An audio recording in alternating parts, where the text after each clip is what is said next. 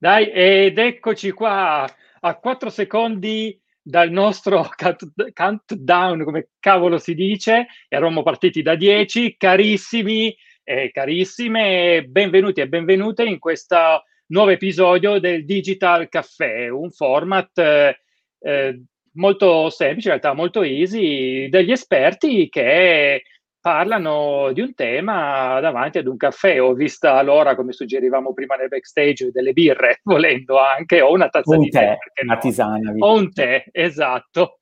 Allora, io sono Ivan Ferrero, psicologo del digitale, aiuto le persone a vivere meglio la loro vita digitale e oggi ho un enorme piacere di condividere questa live o comunque con questo episodio, se lo vedrete poi o l'ascolterete in differita, con Gianni Ferrarese e Stefano Cecere. Buongiorno Gianni e buongiorno Stefano.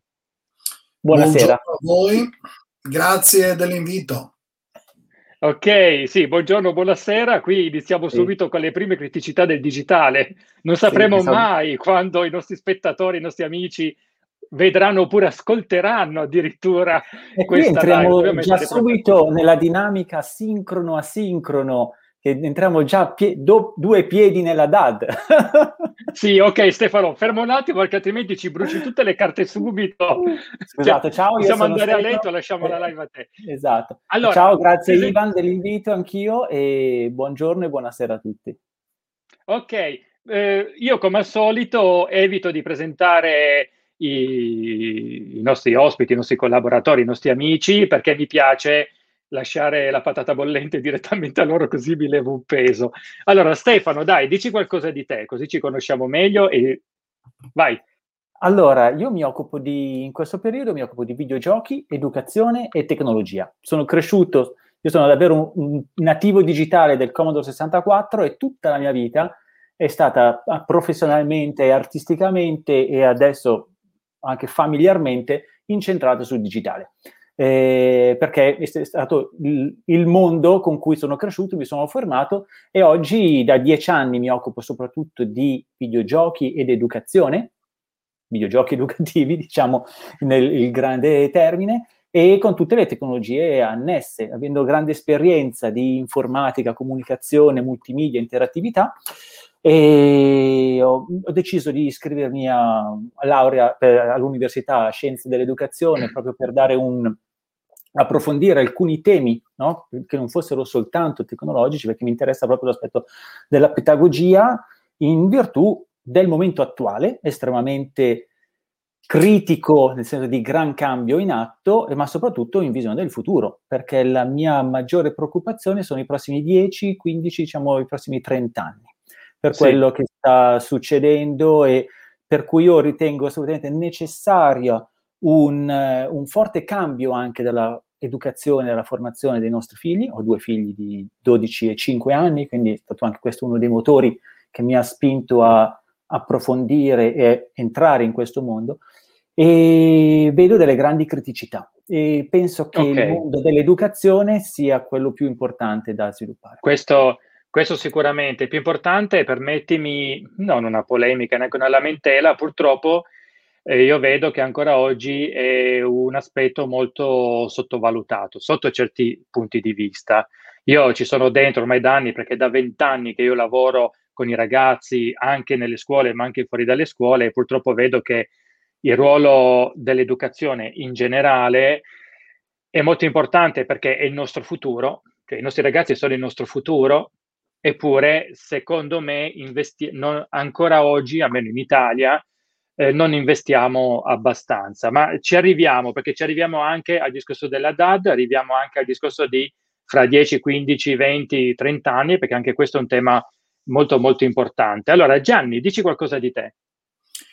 Beh, sì, insomma, grazie ancora dell'invito. Mi fa molto piacere misurarmi con sensibilità diverse eh, su temi su cui anch'io ho investito e sto investendo molto. Sono un insegnante della scuola superiore da un bel po' di anni, non diciamo quanti, e mi sto occupando di inclusione scolastica per tutti quegli studenti e studentesse che hanno eh, dei profili, diciamo così, con delle criticità.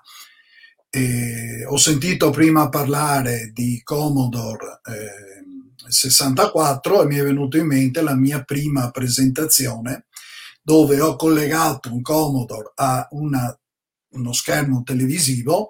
Lo sfondo veniva azzurrino, non mi ricordo perché, c'era una impostazione, e poi ho fotografato lo schermo realizzando una serie di diapositive che poi ho proiettato in un incontro, quindi insomma nella follia più pura di... Niente male. allora, mi sono avvicinato al digitale per favorire l'inclusione degli studenti e per un po' alla volta, insomma, eh, cercare di ottimizzare energie, tempi, risorse e qualità del lavoro che si svolge a scuola. Molti eh, non hanno ancora capito che il digitale non è la ciliegina sulla torta, ma è la torta. E questo secondo me apre un tema. Bella questa. Allora, visto che la battuta sembra venuta bene, mi fermo e dai. Direi che la torta, sì, ci vuole in te. Allora, Adesso mi hai spiazzato perché se me l'avessi detto prima l'avrei preparato questo, questa citazione. Cavolo, digitale due punti è la torta. Allora, okay. mi ritrovo in questo, mi trovo già in piena sintonia e, e, ammetto che ben venga, ben venga questa situazione. Prima accennavi, non c'è abbastanza investimento ecco. nella, nella scuola. Io aggiungo non soltanto nella scuola, perché ovviamente se ne sta parlando sempre di più, il tema della, dell'educazione e la formazione in questo nuovo mondo che, permettetemi il termine, è sempre più digitalizzato, informatizzato, è una cosa che sta davvero mettendo in crisi forse più la terza età e diciamo chi ha più sì. di 50 anni, io ne ho 48 e sono cresciuto diciamo sulla, sulla cresta no, de, della frontiera digitale, chi ha più anni di me e non ha vissuto eh, prepotentemente questo cambio radicale no, nel mondo digitale, sta avendo difficoltà e ne avrà sempre di più.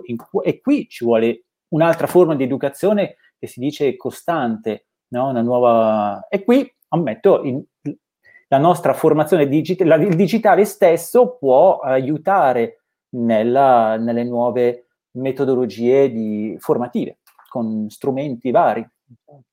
Ok, ne approfitto un attimo per salutare, beh, sicuramente tutti coloro che ci stanno già seguendo. Abbiamo già due like. Grande ragazzi, forza, sosteneteci. Io dico sempre che i like sono le metriche della vanità, anche nel marketing, servono a poco a nulla, però a quest'ora rinfrancano molto lo spirito. Quindi mettete like come se non ci fosse domani. E ciao Stefano, che altro gradi- sempre graditissimo compagno di Digital Caffè che ci saluta pubblicamente. Ok. Quindi stavamo dicendo, interessante questa cosa, Stefano, che tu hai appena detto sul, sul fatto il digitale, il ruolo digi- che il digitale ha nella nostra società.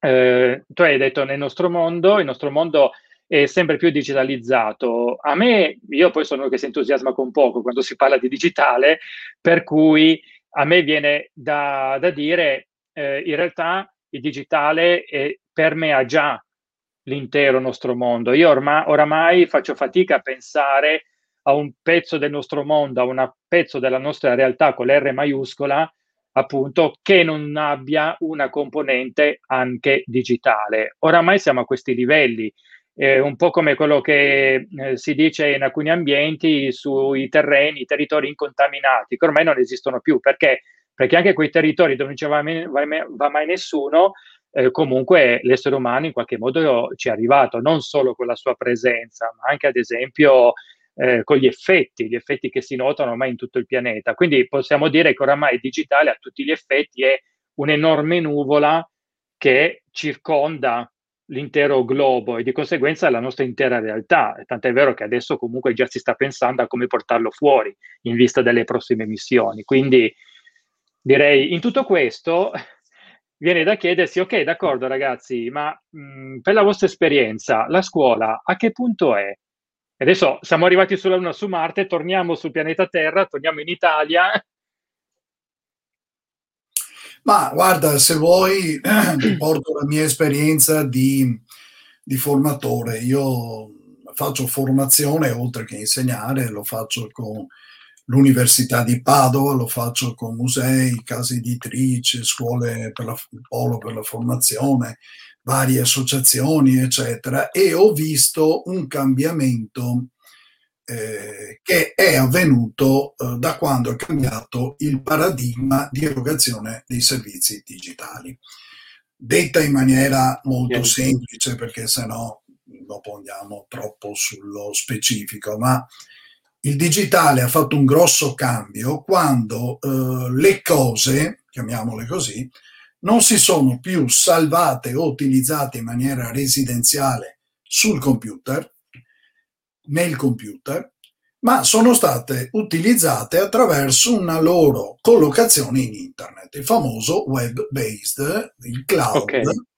dove io sia i programmi che uso, adesso si chiamano app, sia eh, quello che io realizzo e salvo, non lo faccio più sul mio computer, sulla mia pennetta, come si dice, ma lo salvo in internet. In realtà sappiamo che non è che lo salvi in internet, lo salvi in un altro computer attraverso la rete internet. Però questo intanto ha cambiato l'offerta perché pensiamo alla stessa Microsoft che prima vendeva eh, il pacchetto Office con un CD oppure te lo scaricavi, te lo mettevi eh, insomma nel computer Adesso è passata a un'erogazione che lavora con l'accesso, quindi io ho tutto il mio ambiente sia di software sia di spazio dove io salvo che è online.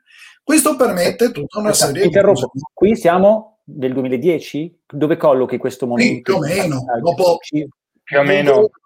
Giusto per avere un, una data. So.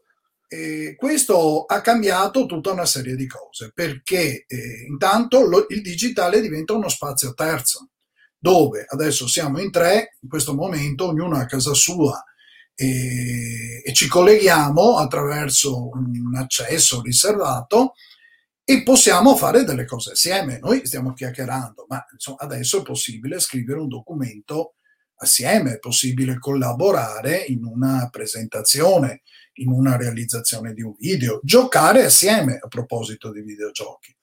Allora, questo modo di pensare, attraverso anche una semplificazione dell'utilizzo del digitale, dove insomma ormai diciamocela chiaramente, è tutto un copia, trascina, incolla di eh, aspetto, diciamo così, ingegneristico richiesto sempre meno. Questo ha permesso a molte persone di avvicinarsi senza paura, penso alle mie amiche professoresse, ai miei amici professori, dopo se volete ve ne racconto qualcuna, mm. ma eh, insomma con la freccetta dove torni indietro ti salvi sempre. Io credo che questo ha aperto un mondo nuovo perché permette intanto una didattica cooperativa, collaborativa fra persone che sono al di là del tempo e dello spazio, si diceva prima, no? ognuno in un posto diverso accede e questo significa fare anche una didattica attiva, dove non c'è solo l'insegnante che spiega, ma sono gli studenti che sono loro che si costruiscono il percorso di apprendimento. Questo sulla carta. In realtà anche con il Covid abbiamo assistito che, insomma, a una situazione dove i docenti hanno riprodotto in campo digitale quello che facevano normalmente, cioè la lezione sì. Questo è il vero ehm, punto, diciamo così, dolente. Si fa molto fatica ad andare fuori di questa modalità che richiama la lezione medievale, quello, cioè, quel modo dove io parlo, voi ascoltate, dopo mi ripetete quello che io vi ho detto, che è falsamente tranquillizzante, è un po' una, adesso vedo la parola psicologo, adesso perdonami, ma una masturbazione mentale, cioè io faccio questa cosa in una maniera anche tautologica, cioè faccio così perché sono contento che faccio così e mi rassicuro che faccio così. In realtà eh, abbiamo studenti che una volta finito il liceo, dopo sei mesi non si ricordano quasi niente di quello che hanno fatto. Quindi forse un videogioco eh, collaborativo dove si fa qualcosa ha più possibilità di essere memorizzato. Mi fermo, dai. Sì. Oppure che lasci Quindi, un'esperienza mm-hmm. interessante. Per cui hai toccato già il tema videogiochi, sì. che per me è principe, proprio come Beh, esperienza. Sì. Vai, direi, che, direi che abbiamo toccato non solo il tema videogiochi, ma anche proprio in generale tutto il discorso della motivazione, l'engagement, tutte queste cose qua. Eh, ad esempio, a me viene in mente un po' quello che hai detto tu, eh, mi vengono in mente dei temi che comunque avvenivano eh, o criticità che comunque erano presenti ben prima del digitale o di, del digitale o di questa DAD. Ad esempio, eh, quando io vedo, perché io appunto faccio anche formazione e supervisione ai docenti, quindi queste cose poi loro me le riportano, e molti lamentano il fatto che in DAD i ragazzi non stanno attenti. E io di riflesso dico, ma perché quando stavano in classe stavano attenti? Punto interrogativo. E allora dicono, eh sì, no, è vero, perché stanno, tu- stanno sempre tutti sul cellulare, ma perché io alle medie stavo attento quando le lezioni erano noiose, io giocavo con le gomme fossero esistiti i cellulari, sarei stato uno di quelli che sarebbe stato sempre sul cellulare, a parte la mia passione per la tecnologia che, che ho praticamente da quando sono nato, ma al di là di quello, comunque, perché? Perché comunque una lezione noiosa rimane comunque una lezione noiosa. Eh, io mi ricordo che addirittura al liceo, ad esempio, erano i tempi in cui appena dicevi batti mettevano la nota, no? per dire, non sto dicendo tempi migliori, tempi peggiori, poi diciamo che comunque i, i docenti, i professori erano molto più rigidi da questo punto di vista. Mi ricordo che col mio compagno di banco giocavamo appunto a croce con una specie di tris dove devi allineare cinque punti anziché solo tre, e hai tutti i fogli a quadretti. Eh, ci giocavamo, ma di nascosto in modo da non farci beccare, che sembrava che stessimo prendendo appunti. Cioè, anche in una situazione di, potremmo dire, fucile spianato, comunque, comunque non ascoltavamo. Sì, io mi aggiungo, sembra interessante, giusto per chiudere il capitolo, quando ho detto, quando è stata la rivoluzione, che siamo andati sul cloud, quando, quando internet è diventato collaborativo, chiamiamolo col web 2.0, no? circa nel, a cavallo del 2010, questo da un lato, assolutamente, cioè il cloud, e da un lato aggiungiamo l'evoluzione delle, cioè dell'interfaccia utente, delle, degli studi e l'esperienza utente nel, nello sviluppo delle app sì. e dei siti web, oggi è tutt'altra cosa rispetto a vent'anni fa e anche a dieci anni fa. Effettivamente oggi sfidiamo qualcuno a, a, non riuscire a usare Zoom, infatti tutti usano Zoom senza problemi, schiacci e sei online. Quindi da questo punto di vista ci stiamo avvicinando molto no, alla semplificazione per arrivare affinché questi strumenti siano usati da tutti. E vorrei aggiungere una cosa, la questione che prima erano lo stesso disponibili, ma adesso lo sono sempre di più, il digitale ha permette di accedere a risorse online sviluppate anche da altri docenti. Che per quanto riguarda adesso c'è il problema no, che prima era ogni, ogni, professore faceva il suo corso, aveva il suo libro e sì. faceva tutta la sua cosa. Questa cosa di condivisione è molto importante e sta crescendo sempre di più, soprattutto con una... Me, mi appassiona molto il mondo dell'open source e del Creative Commons, quindi tutto il tema che è rilasciato sì. in pubblico dominio.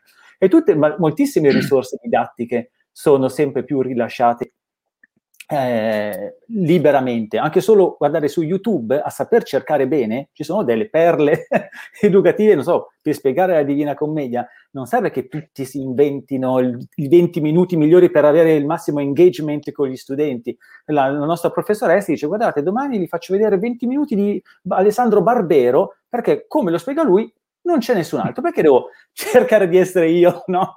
No, facciamo insieme ragazzi, vediamo Barbero e poi io insegnante ne parlo, uso la, diciamo, l'aspetto più eh, uno a uno, uno a molti con, di relazione e di chiacchiera con gli studenti. Io mi ricordo nel 2009 quando partecipai, stando nel tema di tecnologie educative, eh, sì. al prim- primissimo MOOC, questo, i primi corsi universitari online sì. sull'intelligenza artificiale era un corso tenuto dai due professori della Stanford University, di cui poi uno divenne capo a Google per quanto riguarda, cioè due eminenze delle, dell'intelligenza artificiale, aprirono il loro corso ai fine ai tempi riservato soltanto a quei pochi che potevano permettersi la Stanford University, l'aprirono al mondo. Ed eravamo in sì. 20.000, te lo ricordi? Non so certo. se sì, io ho, ho anche studiato dei pezzettini miei, beh, la Stanford no, ma ad esempio Meet Harvard con tutto il discorso delle Open University, ad esempio. Quindi possiamo un attimo, apro solo una finestra per spiegare a chi non conosce questo fenomeno. Allora, poi dopo, scusa Stefano, ti lascio andare avanti. Dai, eh, abbiamo parlato di eh, Creative Commons, sono delle licenze particolari che vanno contro il concetto di copyright, tant'è vero che ironicamente si definiscono copyleft, il gioco di parole left anche nel senso lasciato, lasciato andare, lasciato che è permesso, ma anche left destra-sinistra perché copyright. E, mm, e prevedono eh, proprio come licenze eh, delle possibilità molto più libere di scambio e di manipolazione. Poi a seconda del livello di licenza c'è mh, quella licenza che permette eh, di ricondividere tranquillamente il contenuto eh, o di modificarlo purché si citi la fonte, qualche altra licenza che dice fai di me quello che vuoi, qualche altra licenza che dice guarda fai qualunque cosa ma non, usa, non lo puoi usare per scopi commerciali e così via.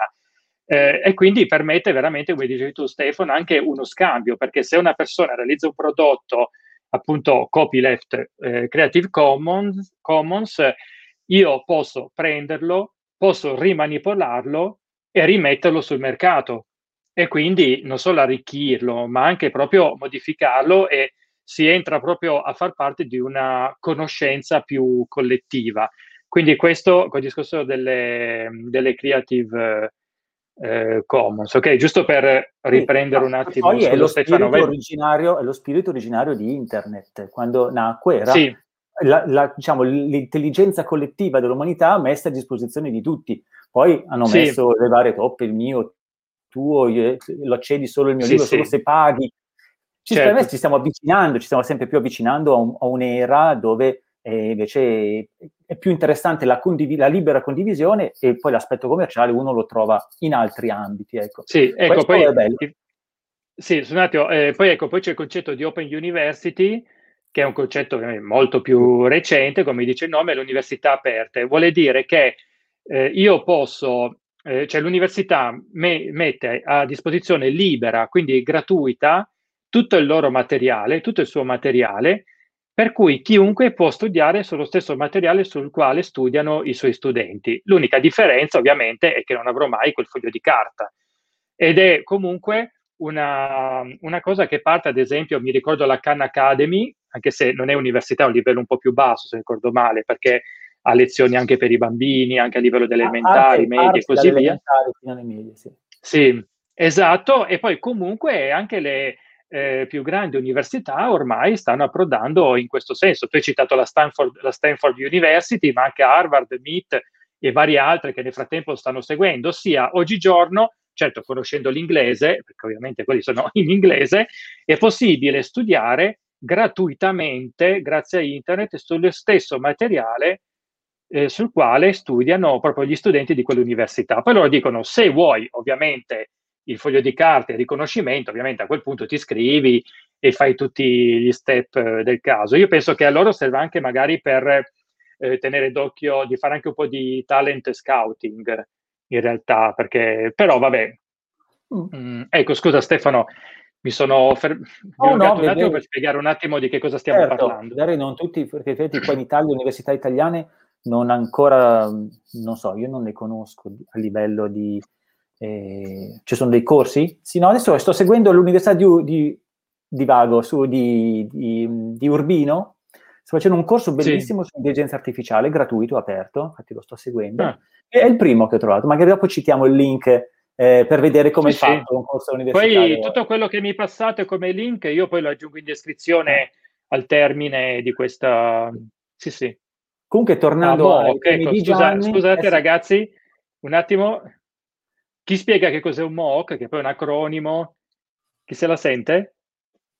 Allora, mi sembra che è Massive Open Online Course, vero? Mm, mm, Circa. Mm. No, però, mm, eh, no, mm. Google, sì. Google, non mi ricordo. lo, lo googlo? Sì. Lo googlo, un attimo. Mentre tu googli... Facevamo eh... tanto i fighi e poi non ci ricordiamo. Allora, ah no, Ah sì, giusto, grande. Ah, giusto, Ma- Massive Open Online Course. Bravo, bravo, complimenti. Ci vorrebbero le, le stelline, non so come si faccia con StreamYard comunque.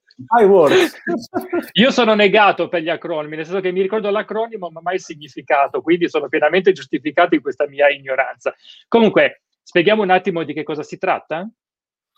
Sì, sono corsi che eh, le università eh, hanno cominciato, dei consorzi di università americane, eh, che eh, hanno messo a disposizione di chiunque parti di ehm, attività didattiche che queste università eh, mettevano a disposizione di quelli che pagano o pagavano 50.000 dollari all'anno per fare la frequenza a, a un anno di università negli Stati Uniti e a livello gratuito oppure che ne so a 50 dollari ti davano la possibilità e ti danno di frequentare una fettina, un pezzo. Credo che ci sia anche un sistema di crediti formativi che viene eh, in qualche maniera riconosciuto attraverso dei badge, cioè delle attestazioni eh, e quindi chiunque eh, in qualsiasi posto del mondo può accedere e utilizzare queste opportunità. Ma volevo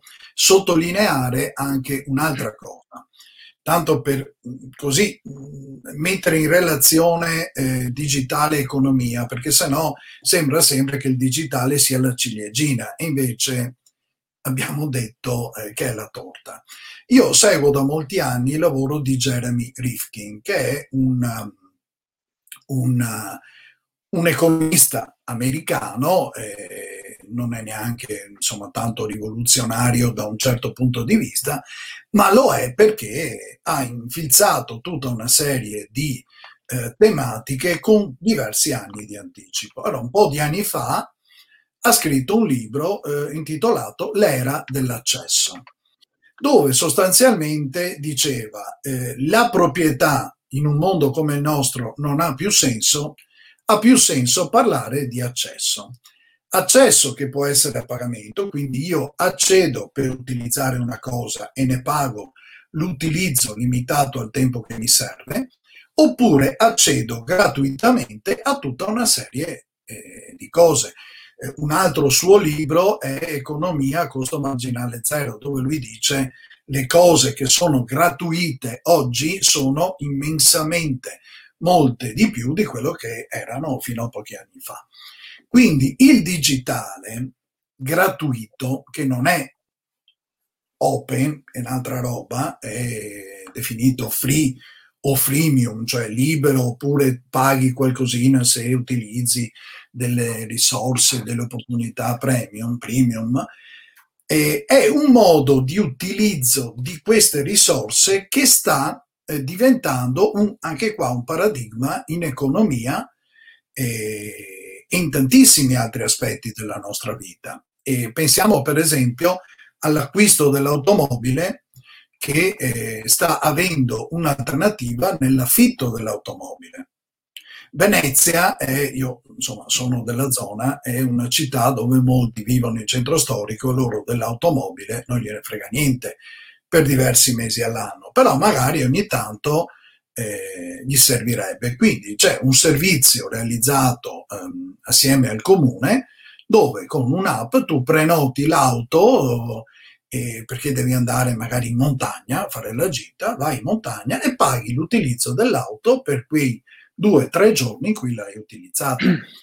Questa che sì. può sembrare una cosa banale, nel digitale è ormai una realtà io o ho risorse gratuite e quindi taglio eh, tutta una serie di situazioni economiche, di commercio, di arricchimento e, e, e vado nell'alternativa di un utilizzo gratuito che poi in realtà uno potrebbe dire sì è gratuito ma tu gli cedi dei dati ma questo è un altro discorso. Ma questa era dell'accesso nel digitale ha permesso un utilizzo nuovo quindi con dinamiche diverse. Eh, noi accediamo gratuitamente a enciclopedie, la Treccani, che fino a qualche anno fa era un po' un'icona, eh, insomma, simbolo anche sì. di tutta una serie di comportamenti, di modi di essere, adesso la Treccani è online. Eh, eh sono online tantissime enciclopedie, l'enciclopedia del congresso Beh. americano, quindi ora, quello che voglio dire, il digitale ha avuto nelle conseguenze, anche nell'utilizzo attraverso accesso e non proprietà, che sta avendo delle ricadute in tantissimi altri aspetti dell'economia, delle relazioni, del commercio, eccetera.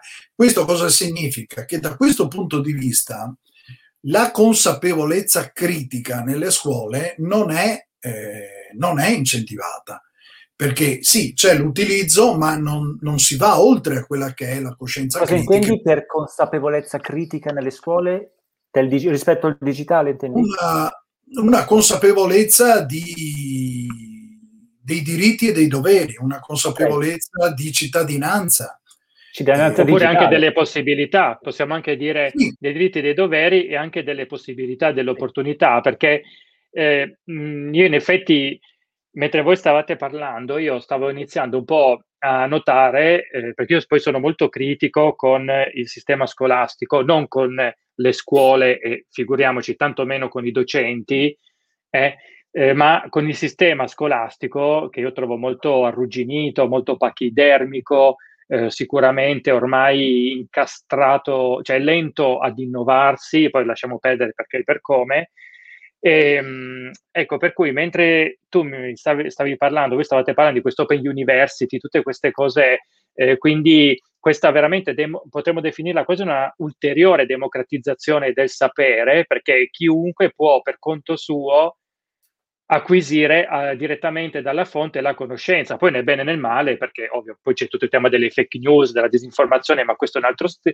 un altro discorso, però di fatto comunque chiunque può andare direttamente alle fonti e, in questo, e però d'altra parte io vedo le scuole, perché io per primo ci entro, facendo i laboratori nelle classi, appunto ci entro, scuole che hanno ancora la lavagna con il gessetto.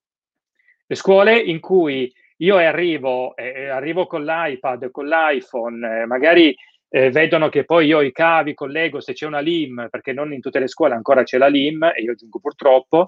Comunque e, ehm, e i ragazzi che rimangono così. E io mi ricordo ad esempio di una quinta elementare, me lo ricorderò sempre, una quinta elementare, cui arrivo io una volta e c'era solo la lavagna. Arrivo tipo dopo due o tre settimane per seco- la seconda parte del progetto e c'era la LIM, perché nel frattempo l'avevano montata e, e i bambini, visto che avevano visto che io proiettavo con l'iPad e così via, mi dicevano, ah Ivan, Ivan, accendiamo la LIM, accendiamo la LIM. Non è che mi chiedevano questa cosa la facciamo sulla LIM, vediamo cosa, dicevano proprio accendiamo la LIM. Allora, uno, due, tre, alla quarta, insomma, ovviamente io le orecchie e le antenne sempre sintonizzate, mi chiedo, mi fermo un attimo e chiedo, ma eh, ragazzi, ma mi spiegate come mai state insistendo così tanto ad accendere, affinché io, appunto, per accendere e usare la LIM. E mi ricordo una, una bambina, appunto, quinta elementare, una ragazzina che mi disse eh, perché ce l'hanno, ce l'hanno montata da martedì, cioè erano tipo 3-4 giorni, era venerdì, e non l'hanno ancora accesa. Cioè, e io sono rimasto così. E, e, questi, potete immaginare, questi ragazzini che tutta l'esultanza, ah, arriva la LIM, che figo, vediamo i video, vediamo i cose, e è arrivata martedì e a venerdì non era mai stata ancora accesa e hanno aspettato me per accenderla la prima volta. Vabbè, mi aspettavo che erano un anno che era spenta dai tre giorni, però... Sì, in effetti. Però ecco, mh, mm, mi sto chiedendo, in effetti, ecco perché parlavo appunto, mentre voi parlavate di diritti e doveri, e io parlavo, eh, mi veniva in mente anche delle opportunità, perché forse quello che mi pare anche un po' di annusare entrando direttamente appunto nelle scuole è che molte scuole o molti docenti non siano ancora consapevoli delle opportunità. Non so, voi cosa ne pensate? Posso anche aver detto una boiata, e eh, quindi Io dico ditemi voi cose, secondo la vostra esperienza. Sì, accenno due cose. Hai accennato benissimo alla lentezza dell'apparato, diciamo, della scuola. Beh, il mio professore, che uno dei miei professori che lavora in DIRE, diciamo un istituto mm-hmm. di ricerca internazionale sulla didattica, con il suo al MUR e lui è un tecnologo già degli anni 80 e quindi è il presidente di dire, quindi figuriamoci quanto abbia interesse lui a spingere l'ICT, l'Information and Communication Technology, di cui diciamo è la mamma di, di Giovanni Biondi. Bravissimo, esattamente. Mm-hmm. E, e lui ci diceva, guardate ragazzi, l'apparato scolastico è un pachidema perché è enorme, diciamo, nella macchina, del, del, è forse l'apparato più grosso che abbiamo, nel, sono più di 3 milioni di persone che lavorano nell'ecosistema della scuola. 3, facciamo conto, abbiamo 9 milioni di studenti, 8 milioni e mezzo circa, più 3 milioni di docenti, tutto, tutto chi lavora lì. La rivoluzione digitale, come la stiamo parlando noi ora, è avvenuta dieci anni fa. No? quindi anche soltanto fisicamente, diciamo dieci anni fa, eh, col, col, web, perché fino a 15 anni fa sì, il computer, il PC, Word, qualcuno lo faceva, però internet è entrato massivamente, possiamo dirlo, con l'avvento di Facebook, che in Italia è nato nel sì. 2007-2008, in Italia è arrivato nel 2012 a livello, sì. diciamo, popolare, no? così come Google Docs e le compagnie bella, WhatsApp. Quindi diciamo, diamogli dieci anni e con, facciamo anche solo due milioni no, di persone, di docenti e di, di, persone che lavorano nel mondo della scuola, un aggiornamento no, anche solo di pensare al potenziale. Ora che uno si, cioè, gli esseri umani hanno dei tempi che sono molto più lenti rispetto a quello della tecnologia. Della certo. tecnologia. Certo. E quindi questo sì. è, uno, è, uno, dei temi. E dall'altro, sicuramente i ragazzi sono molto più avanti, no? Come, come i tempi. Loro, diciamo, loro sono oltremodo eh, dentro e, e, capiscono tutto il potenziale del digitale senza doverglielo spiegare, tant'è che, diciamo, i ragazzi svegli ci sono e già hanno un potenziale di utilizzare mas- molto meglio le tecnologie digitali che noi potremo dargli adesso con queste tre piattaforme che sono arrivate negli ultimi, nell'ultimo anno. Fondamentalmente fino a due anni fa nella scuola non si parlava di... Cioè, era già tanto se c'era il registro elettronico, no? Sì. Molti ce l'avevano. E figura, figurarsi di, di, re, di connessioni. Noi, io vivo qua in centro a Firenze, la nostra scuola bellissima, non ha una connessione di, in fibra, i professori devono andare a casa propria quasi per fare le, le DAD perché se quattro professori fanno la data della scuola, non regge. No, siamo ancora a questi livelli, detto, hanno promesso che entro due anni arriverà la fibra, però c'è stato, beh, entriamo nella politica e nell'economia, non si sa perché la fibra certo, in Italia certo. rim- io lo so, digitale terrestre, chiusa la parentesi, è stata una scelta politica che hanno preferito, diciamo, un digitale terrestre sì. rispetto a un, a un, cablaggio feroce, potevamo sì. farlo 12 anni fa. Io su questo sì, sono arrabbiatissimo e spero che recuperiamo nel giro di due anni come hanno promesso. E, e, quindi abbiamo queste tre cose, manca la fibra, i, i professori diciamo, hanno un'età e, de, e più lenta, più, sono più avanti con l'età e hanno la capacità di uh, adattarsi a questo nuovo mondo molto più lento, dall'altro appunto abbiamo i giovani che scalpitano e non solo scalpitano, ma sono bravissimi, magari entriamo, se abbiamo tempo, nel mondo dei trucchetti, che si inventano per bypassare Beh, ne potremmo, e utilizzare la potremmo anche parlare sicuramente. Esatto, che sicuramente è sì. interessante perché a mio avviso la cosa più interessante di questo momento è l'aspetto dell'innovazione. Cioè, secondo me, ai ragazzi dobbiamo, lo, lo so, dico una stupidata per chi è nel mondo della scuola, noi dobbiamo inse- impara- insegnare ad imparare, no? Perché lo si dice già, i nostri figli, i ragazzi sono già a scuola, faranno un lavoro fra 10 anni, 15 anni, questo lavoro non c'è ancora, non possiamo insegnargli niente dal punto di vista, non sappiamo neanche come sarà il mondo fra certo, 15 anni. Magari sì. davvero ci sarà un reddito universale di base fra vent'anni e non lavoreranno più, sarà solo cose creative, chi lo sa? Non lo sappiamo. E, mentre stiamo ancora lì preoccupati, non mi fa l'esame mi sbaglia il, il, verbo di grammatica, quando magari è più interessante farli vivere questo momento di innovazione, che loro hanno le antennine molto pronte per captare e imparare tutto questo mondo del digitale. Questo dico. Certo. E, basta, mi fermo che ho già detto un sì, sì, ok. Quindi, ma eh, questo, questo sicuramente. Tra l'altro c'è Stefano che ci dice sono classe 90 e, co- sei giovanissimo Stefano, hai voglia. Comunque, 31. E co- eh, vabbè, non volevo essere io a fare il calcolo. E, co- e con gli amici già alle medie eh, quindi parliamo del 2004, 2000, eh sì, più o meno, eh, si parlava di quanto sarebbe stata una figata studiare storia con Age of Empires, in effetti sì, è molto, molto recente, per me è molto recente come gioco, per cui sì, i ragazzi ci arrivano prima del solito, esatto. Sì, sì, infatti, ma addirittura, beh, cogliamo la palla al balzo, Stefano, io quando aiuto i miei ragazzi allo studio mi capita di usare Google Earth ad esempio. Mm, perché? Perché è ottimo per la geografia. Eh, oppure immaginate quanto potrebbe essere, eh, si movimentere, movimenterebbe la lezione se magari anche nello spiegare un tema di storia, ad esempio, mostrarlo con appunto Google Earth lì davanti, proprio quindi mostrare in, nel concreto i luoghi, tipo i luoghi di una guerra, i luoghi di una campagna militare, i luoghi di un evento e così via. Eh, mi ricordo di un docente in un liceo che eh, per spiegare tutto il viaggio dei promessi sposi, quindi il viaggio di Renzo, da dove parte, tutto quanto, lo faceva mentre alla LIM proiettava semplicemente appunto Google Earth. Ad esempio, ecco, vedete il lago di Como come è fatto, eh? ecco, la storia inizia più o meno di qua, eccetera, eccetera, e andava avanti. Quindi era, il digitale diventa un, eh, un compagno. Abbiamo casi di, di, docenti che utilizzano Minecraft eh, oppure, ad esempio, mi viene in mente un docente in America, lui, vabbè, lui insegna italiano, che ha sfruttato Assassin's Creed, che c'è un episodio che è ambientato nella Firenze dei Medici, vabbè, ne ha approfittato per eh, insegnare l'italiano e un po' di storia d'Italia. Mm e così via, sfruttando Assassin's Creed 2, se non ricordo male, la, sì. il, primo, il, primo, atto, diciamo, è ambientato a Firenze dei Medici e posso garantire, perché io l'ho giocato, una ricostruzione, una ricostruzione pazzesca, veramente. Si vede che dietro c'è un lavoro fatto come si deve. Ecco, tutte cose di questo tipo. Oppure mi ricordo un ragazzo che, vabbè, lì aveva proprio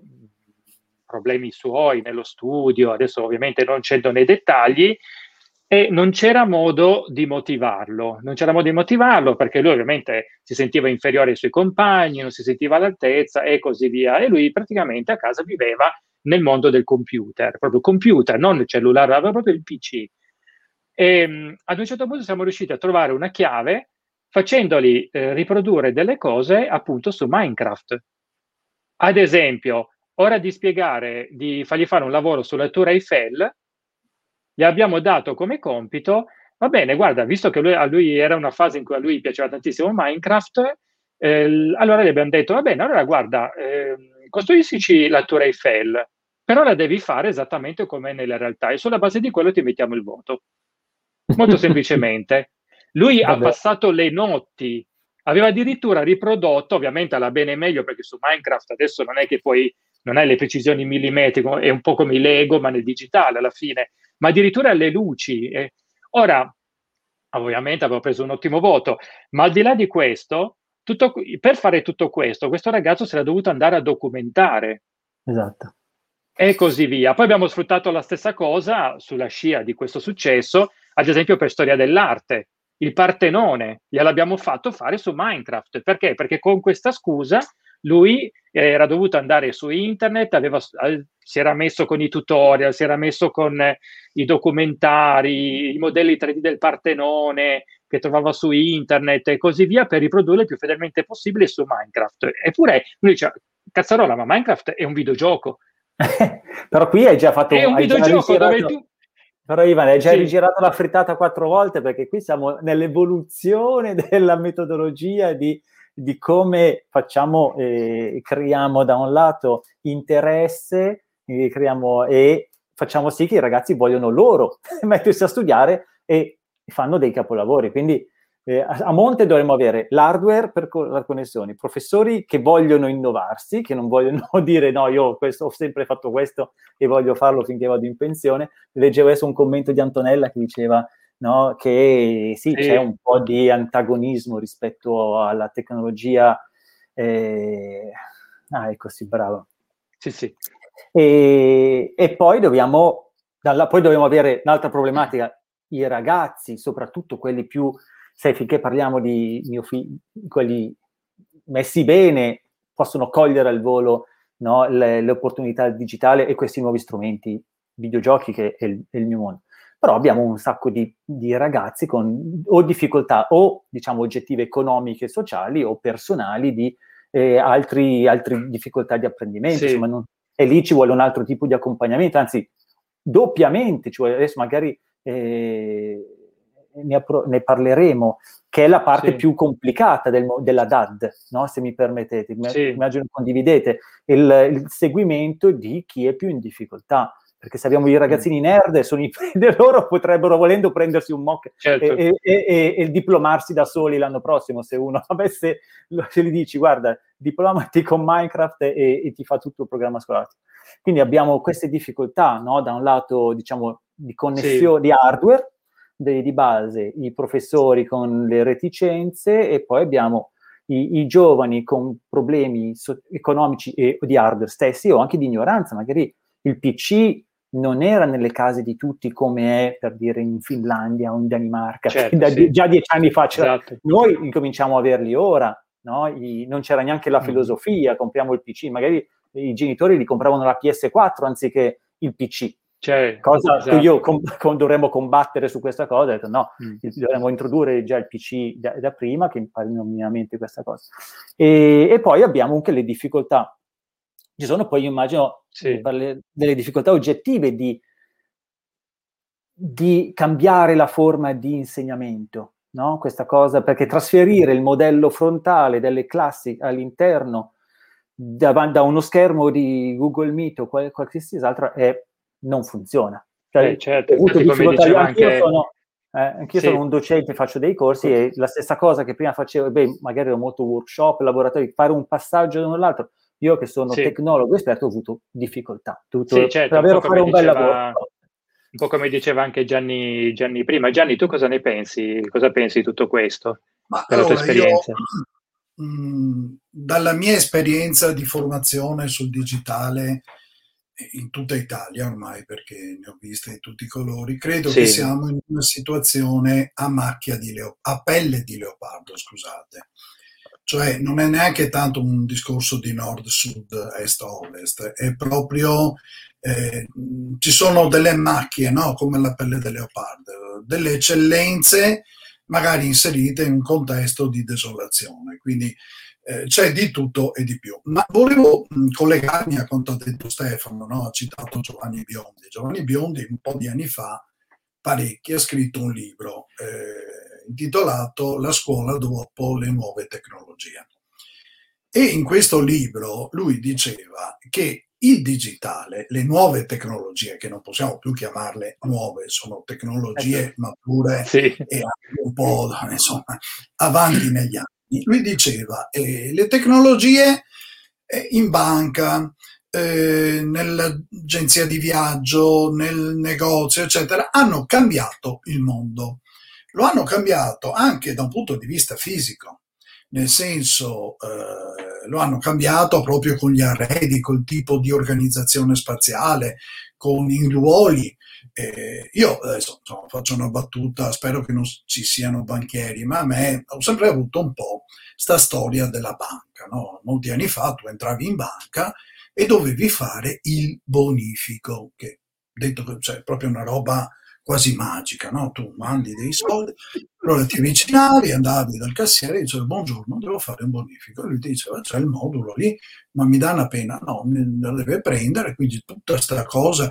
Insomma, una specie di liturgia quasi magico-religiosa dove alla fine il gesto finale era un toton, un timbro che dava l'autorizzazione e il bonifico partiva. Adesso noi facciamo Bello. il bonifico col pollice opponibile e quindi tutti quei cassieri che prima erano dei semidei, dei sacerdoti di queste liturgie, oggi sono eh, espulsi, come sono espulsi tutta una serie eh, di figure professionali, eccetera. Bene, Giovanni Biondi diceva, tutto questo è successo in praticamente tutti eh, gli aspetti della società.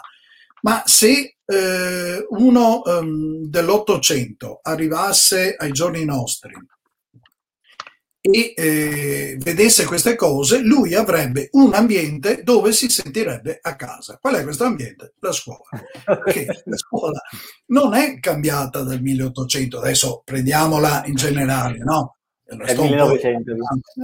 Ma il corridoio con le aule a destra e a sinistra, la cattedra, i banchi, per carità, nell'Ottocento erano di ciliegio. La campanella la panella, sì, sì. queste robe qua, la scuola è rimasta così. In realtà non è vero, negli ultimi anni insomma certo. eh, sono venute tante cose, però tendenzialmente Giovanni Biondi scriveva questo. E, e questo è vero, mm, un, un, un termometro è proprio questo, che la scuola è rimasta uguale a se stessa mentre eh, le cassiere del supermercato, quella dell'agenzia di viaggio, cioè tutto cambiava. E però c'è anche un altro aspetto. Eh, io seguo da molti anni Sugata Mitra, che è un ex ingegnere indiano che molti anni fa ha fatto un esperimento. Praticamente è andato nelle periferie e ah, nei posti sì.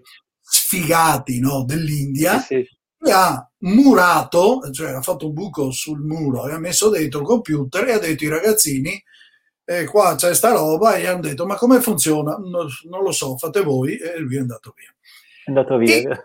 E, poi parlando di, eh, parlando di, psicologia, eh, lui ha ottenuto il massimo dei risultati pubblicati in riviste scientifiche, cioè dove i ragazzini hanno raggiunto livelli eh, di, ehm, ne, ne, nei lavori, no? ne, nello studio, comparabili a quelle delle scuole delle grandi città, e quando ha fatto collegare le nonne inglesi eh, una volta alla settimana con questi bambini e le nonne facevano solo un lavoro motivazionale. Nel senso che la nonna si collegava a un gruppo di bambini e gli diceva ma cosa avete fatto? Sto tentando l'accento inglese. l'accento inglese della vecchia inglese. È molto piccolo. Scusa Gianni, qui al Digital Caffè non ci facciamo mancare nulla. Oh, sempre più credibili. Vai, grande Gianni, sei mio mito. Ti adoro, vai. Accademico una volta per tutte e le nonnine dicendo ma quanto bravo sei, cosa hai studiato oggi? Il cuore, il cuore, ma è meraviglioso, spiegami quella. Quindi solo con un lavoro motivazionale a distanza delle nonnine, i bambini delle periferie indiane col computer messo dentro il muro eh, hanno raggiunto livelli nei test eh, pari a quelli delle scuole. Allora, sì. Eh, insomma, i ragazzi imparano quello che hanno voglia di imparare. Eh, esatto. Imparano indipendentemente da quello che la scuola fa e questo è un vero difetto che molti insegnanti hanno, perché pensano Beh. di essere ancora uno snodo in questo processo esatto. di insegnamento e apprendimento. In realtà Guarda, sono una delle rotelline. Sì. Esatto, forse è questo che spiazza, un po' come diceva anche appunto Antonella prima, lo rimetto, ecco, che parlava proprio i docenti più che un'età hanno un comportamento positivo all'uso della tecnologia. Vabbè, Francesca giustamente, eccola qui, dice noi docenti di lingua abbiamo sempre fatto uso della tecnologia per integrare la didattica, certo adesso stiamo parlando proprio per sommi capi, ovviamente dovremmo andare a vedere ogni, ogni singolo caso, sicuramente poi anch'io dico ci sono poi le punte di diamante, e ben vengano, ci mancherebbe. Ecco, ad esempio, mi viene in mente un aneddoto, eh, sempre da parte di questo personaggio, che durante un'intervista, in cui hanno chiesto appunto di questo suo progetto, eh, raccontava che dopo c'erano bambini che dopo qualche mese da zero parlavano inglese. E ad un certo eh, raccontò che una volta andò da un gruppo di loro a chiedere: Ma eh, come, com'è che avete imparato l'inglese? Perché ricordiamo che quei computer erano lì, non c'era nessuna lezione, non era richiesto nulla, i bambini non erano obbligati a fare nulla. Anche, gli veniva anche permesso ignorare completamente quel totem incastonato nel muro, quello schermo incastonato nel muro. Quindi, questo per dire, e ha chiesto, ma come mai avete, com'è che avete imparato l'inglese? E un bambino gli rispose, eh, era l'unica lingua possibile. cioè, come per dire, proprio in un, lui, in un modo. Si autoironicamente, no? gli indiani da sempre hanno un preciso accento da indiani quando parlano inglese. E lui diceva che sì. i bambini invece eh, riuscivano quasi a perdere questo accento. Comunque, eh, insomma, alla fine quello che io voglio dire è che eh, insomma, penso ad autori italiani anche come il professor Maragliano eh, che per anni ha portato avanti questa consapevolezza dicendo guardate che voi cioè, siete lì col gessetto, lo diceva anni fa, avete il gessetto e spiegate le piramidi. Dall'altra parte in televisione c'è la famiglia Angela che va a vedere le piramidi e ti fa il filmato, l'animazione, ti fa di tutto e di più. Come fai tu a, a competere col gessetto con la famiglia Angela in televisione all'epoca. Certo. Oggi eh, insomma la competizione è veramente impossibile. Però è anche vero che io ho visto che ehm, allora, faccio la battuta in veneziano sempre per restare dentro eh, certe corde accademiche. A Venezia si dice che quando l'acqua tocca il fondo schiena si impara a nuotare. Eh, in realtà in Veneto è un po' più cruda la, la frase, ma fino alla Infatti anche io la sapevo un po' diversa, ma rendevi ugualmente l'idea. Ah, sì. Insomma, in questo contesto cerchiamo di controllarci. Eh, quello che eh, è successo con il Covid, eh, e io insomma ne parlo per esperienza personale perché sono stato esposto a un aumento di corsi, cose, eccetera, webinar, proprio perché c'è stata la richiesta, ha fatto fare un salto eh, in tantissime scuole eh, pari a quattro anni di, eh, di, attività normale, perché nei quattro anni precedenti eh, insomma, chi utilizzava Microsoft, chi utilizzava Google, chi utilizzava Fidenia, che è un social sì. network, o Edmodo, eccetera, eh, però tutti con calma, senza rischiare, eccetera, improvvisamente tutti hanno dovuto inventarsi qualcosa. È vero che tantissime persone hanno riprodotto, come dicevamo prima, la lezione frontale dalla situazione reale a quella a distanza, ma è anche vero che eh, si sono messi in moto tantissime cose.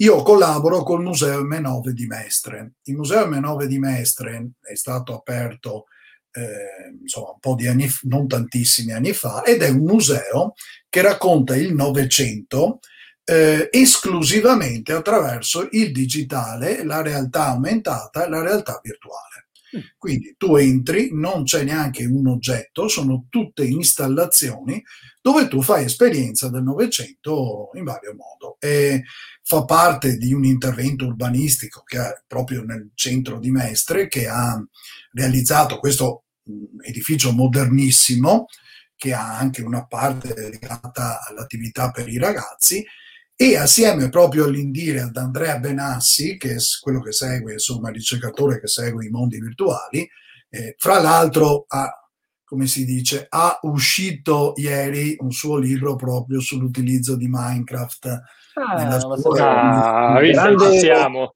Gli faccio Bravo. i miei auguri perché se lo merita. E cosa è stato fatto in questo museo? È stato fatto un concorso internazionale che diceva, bene, ricostruisci su Minecraft e questo pezzo di, ehm, di, di città, però oh, lo fa in maniera sostenibile, quindi secondo gli obiettivi dell'Agenda 2030. Eh, insomma, ci sono state mm. classi che hanno partecipato da tutto il mondo. È stato un successo incredibile, poi chiaramente i bambini certamente non hanno realizzato delle opere architettoniche Beh, certamente ci sono state delle ingenuità, però ragazzi, cose meravigliose. Anche perché Minecraft ha una versione educational, quindi sì, esatto. dal gioco eh, c'è Infatti. anche... Comunque, adesso parlando di mondi virtuali, eh, quindi basta veramente poco, basta veramente poco per eh, spostare il centro dell'attività didattica dal docente ai ragazzi viene definito come attivismo pedagogico, cioè eh, è il ragazzo che si deve muovere, non è il docente dovrebbe, non dico stare zitto, ma quasi, cioè dovrebbe fornire un campo di risorse, un campo di opportunità e poi i ragazzi dovrebbero lavorarci, che è una delle cose che faccio io, insomma. Certo. Scuola, Ma, guarda Gianni, io, io quando appunto parlo con i docenti, appunto anche per le mie supervisioni, le mie formazioni, Dico sempre che al giorno d'oggi il docente è un facilitatore dell'apprendimento, proprio sì. ad indicare questo, nel senso che una volta, beh, ma neanche tanto, era mm, il, proprio il contenitore dell'informazione. Come hai detto tu prima, oggi non più, e forse anche quello che secondo me spaventa alcuni docenti. Poi ripeto, fortunatamente ci sono dei punti di diamante, ci sono però comunque io vedo che in generale c'è ancora una certa resistenza in questo, perché a volte è quello che annuso parlando con eh, chi ancora oppone resistenza alla, alla, tecnologia digitale, all'utilizzo del digitale, della tecnologia nella didattica, è proprio questo, questo timore di perdere questo ruolo importante che il docente ha sempre avuto, tutto sommato. Eh, mi ricordo di un, eh, di un professore che addirittura agli inizi della DAD, quindi circa un annetto fa, il primo lockdown, eh, addirittura eh, non, eh, non, voleva indicare ai suoi ragazzi i, dei video di YouTube, perché io gli dicevo, guarda, ma non sei obbligato a fare tu i video, esatto. Ci trovi sicuramente dei video di YouTube che spiegano il tuo argomento in italiano, appunto, glieli fai avere e poi dopo ne parlate insieme quando vi trovate online, ti trovi online eh, con, eh, con la classe. E questo qui invece aveva paura che la sua figura venisse, risultasse sminuita, perché non era lui a spiegare la cosa, cioè non sarebbe stato lui a spiegare la cosa, ma lo youtuber di turno, che in realtà non era lo youtuber di turno, anche lì. Ora, ovviamente, questo è un esempio estremo, attenzione, eh. Tornando a discorsi un po' più tiepidi, diciamo che appunto anch'io ho notato un po', un po' questa cosa, eppure dal mio punto di vista il, il, ruolo dei docenti in realtà non viene sminuito, anzi viene addirittura rinforzato. Perché? Perché non è che il docente diventa, uh, come solitamente eh, indichiamo, un ingranaggio della macchina, ma il docente si arricchisce dei contenuti digitali per arricchire le sue lezioni. Diventa Quindi semmai è l'esatto opposto. Diventa Come? un mentore, un allenatore, esatto. un trainer. E questo molti docenti non capiscono che eh, insomma è, è, una pacchia, nel senso che eh sì. permette di concentrarsi sulle cose veramente importanti e ti permette di scaricare sui ragazzi, sto usando un termine brutale, il peso certo. della, eh, non dico del lavoro sporco, ma insomma di quegli aspetti della ricerca, dell'elaborazione, della costruzione, che in realtà sono importantissimi, ma che se fatti in questa maniera eh, danno la possibilità ai docenti di dare il meglio di loro stessi. Eh, parlavamo prima dell'importanza del pensiero critico, cioè la scuola, eh, sì, al di là di formare dei professionisti, dei tecnici, dei, eh, insomma, del, delle figure impiegate poi nel lavoro, ha l'obbligo di formare dei cittadini. E noi certo. siamo un paese che ha un livello altissimo di analfabetismo culturale, di analfabetismo sì. digitale, siamo sempre agli ultimi posti e questo è un dramma e per questo parlavo di masturbazioni tautologiche. No? Il docente dice io ho fatto tutto il programma qua e là, ma alla fine hai fatto il programma che viene dimenticato dopo tre mesi, ci sono ricerche ormai insomma, eh, a livello internazionale che lo dimostrano, e, e non ha neanche lavorato su quello che è il pensiero critico. Eh, per fortuna sta prendendo spazio un po' il debate, eh, eh, il sì, dibattito sì. retorico, no? quello insomma, di, di, Aristotele, che l'organizzazione del discorso, che noi insomma, adesso retorica per noi è un'accezione negativissima, no? quanto sei retorico, pesante, eccetera. In mm. realtà la retorica ti insegna ad articolare i ragionamenti, a rispettare le opinioni altrui e quindi insomma migliorerebbe molto anche il dibattito televisivo, questa cosa, tanto per dirla. E il debate adesso ha anche degli strumenti digitali che lo facilitano. E quindi questa diventa la parte nobile della, dell'utilizzo del pensiero perché creando cittadini consapevoli crei dei cittadini che esercitano diritti e doveri in maniera eh, al massimo tendendo al massimo livello e non semplicemente come dicevamo prima eh, utilizzatori di trasmissioni televisive mandati in onda attraverso il digitale terrestre dove sappiamo perché è stato fatto. Sì, Aggiungo, sì, certo, certo. Giusto tre mm-hmm. ore fa, alle 18, c'è stato un, un bel... Indire ha fatto una bella conferenza sul tema del debate nella DAD. Infatti, per ah, chi è interessato lo vada a vedere, perché con le opportunità che è un bello strumento e dando ai ragazzi la possibilità di ricerca, ricerca e poi fare i debate proprio online, è una bella attività, perché ovviamente cambia con, con online, cambiano un po', alcune cose non funzionano più, cioè i meccanismi anche, dicevo, come faccio a valutare, fare una valutazione della formazione, di quello che ha imparato, non ha imparato, sì. bisogna anche cambiare i compiti. Quello che prima hai accennato, ti faccio costruire una torre Eiffel, così implicitamente tu devi, devi andarti a studiare come l'hanno fatta, è esatto. un bel, un, una bella immagine. E, e, poi volevo aggiungere, così, per aggiungere, mettere elementi sul tema del digitale, che questo, anch'io convengo, non è che tutti possono diventare Piero Angela o, o Barbero, e sarebbe impossibile. Ben venga ci siano i suoi video che lo fanno e non è il compito dell'educatore diventare bravissimo a montare i video, fare, anzi tutt'altro, penso che la cura deve essere fatta sul, sull'individualità di tutti i ragazzi che vanno davanti, soprattutto per valorizzare le diversità e anche stare attenti alle diversità dei ragazzi, perché ognuno ha delle, poi delle velocità certo. diverse di apprendimento. In questo il digitale e il videogioco, aggiungo, che poi magari facciamo un piccolo accenno, parliamo anche soltanto di media offline, ti vedi ti, il video, già asincrono, un video asincrono e tu te lo guardi quando vuoi, lo puoi rivedere tre volte se non l'hai capito tutto. E quindi c'è quello veloce che lo vede una volta quell'altro se lo vede tre volte a casa per con- quando vuole, nel, sul tablet, a letto, sul computer, in qualche modo. Digitale permette davvero di avvicinarsi alla diversità dei singoli ragazzi.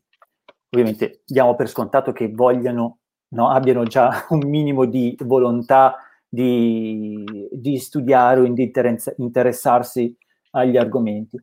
Posso, si può, può, avvicinare la gente che non può venire a scuola, tutti gli assenti. Eh, ok, mi posso rivedere la lezione, almeno quella parte importante non ho perso il giorno di lezione. Certo. Ma magari no, rimanga questa cosa che se uno ha una brutta malattia per dieci giorni sta a casa non perde eh, certo. momenti. O viceversa il docente che comunque se può, anche se a casa, può comunque continuare a seguire i suoi ragazzi.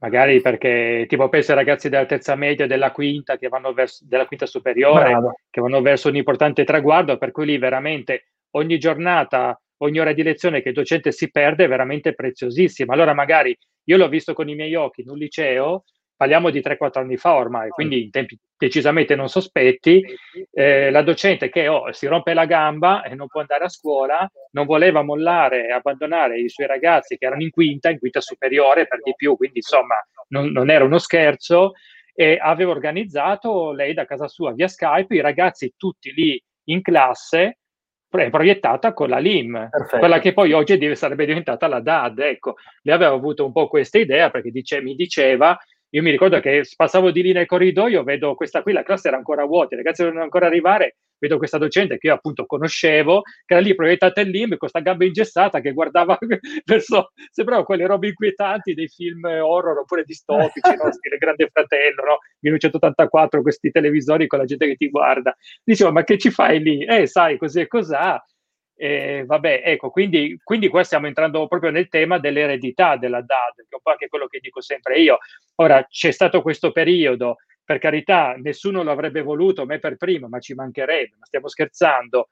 Quello che però possiamo fare è comunque capire che cosa ci possiamo portare dietro, ossia fare in modo che questo discorso della DAD digitale integrata, o come vogliamo, la vogliamo chiamare, non sia stata solamente una parentesi obbligata in vista di ritornare alle solite lezioni con il cartaceo, con la LIM spenta per giorni o per settimane e, e robe di questo, di questo, tipo. Quindi, insomma, c'è un po' di, di, discorso. E poi, ecco, parliamo anche di scuola a diverse velocità. In effetti, anche Francesco, come dice, che in effetti ci sono docenti che eh, svolgono questo lavoro da tre...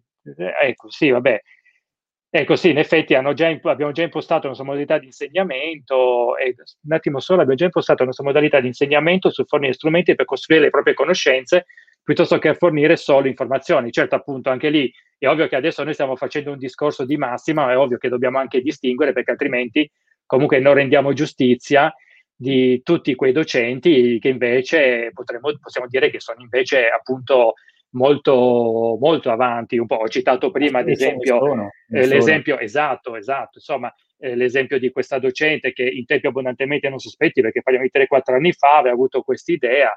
Non voglio far perdere ai ragazzi la, le lezioni, li sto portando alla maturità, allora mi organizzo via Skype, io sono a casa con la gamba ingessata e, e buonanotte. Quindi questo sicuramente, anche perché in effetti, riprendendo il discorso di Francesca, appunto, un po' come abbiamo detto noi, il, oserei dire che il vero, il vero primo ruolo di un insegnante non è, tan- non è neanche, sotto, cioè adesso dico una cosa fortissima, eh, eh, ma per farmi capire, non è eh, solamente, non è tanto neanche il fatto di eh, di trasmettere conoscenza, quello sicuramente, ma prima ancora devono trasmettere la passione per la conoscenza.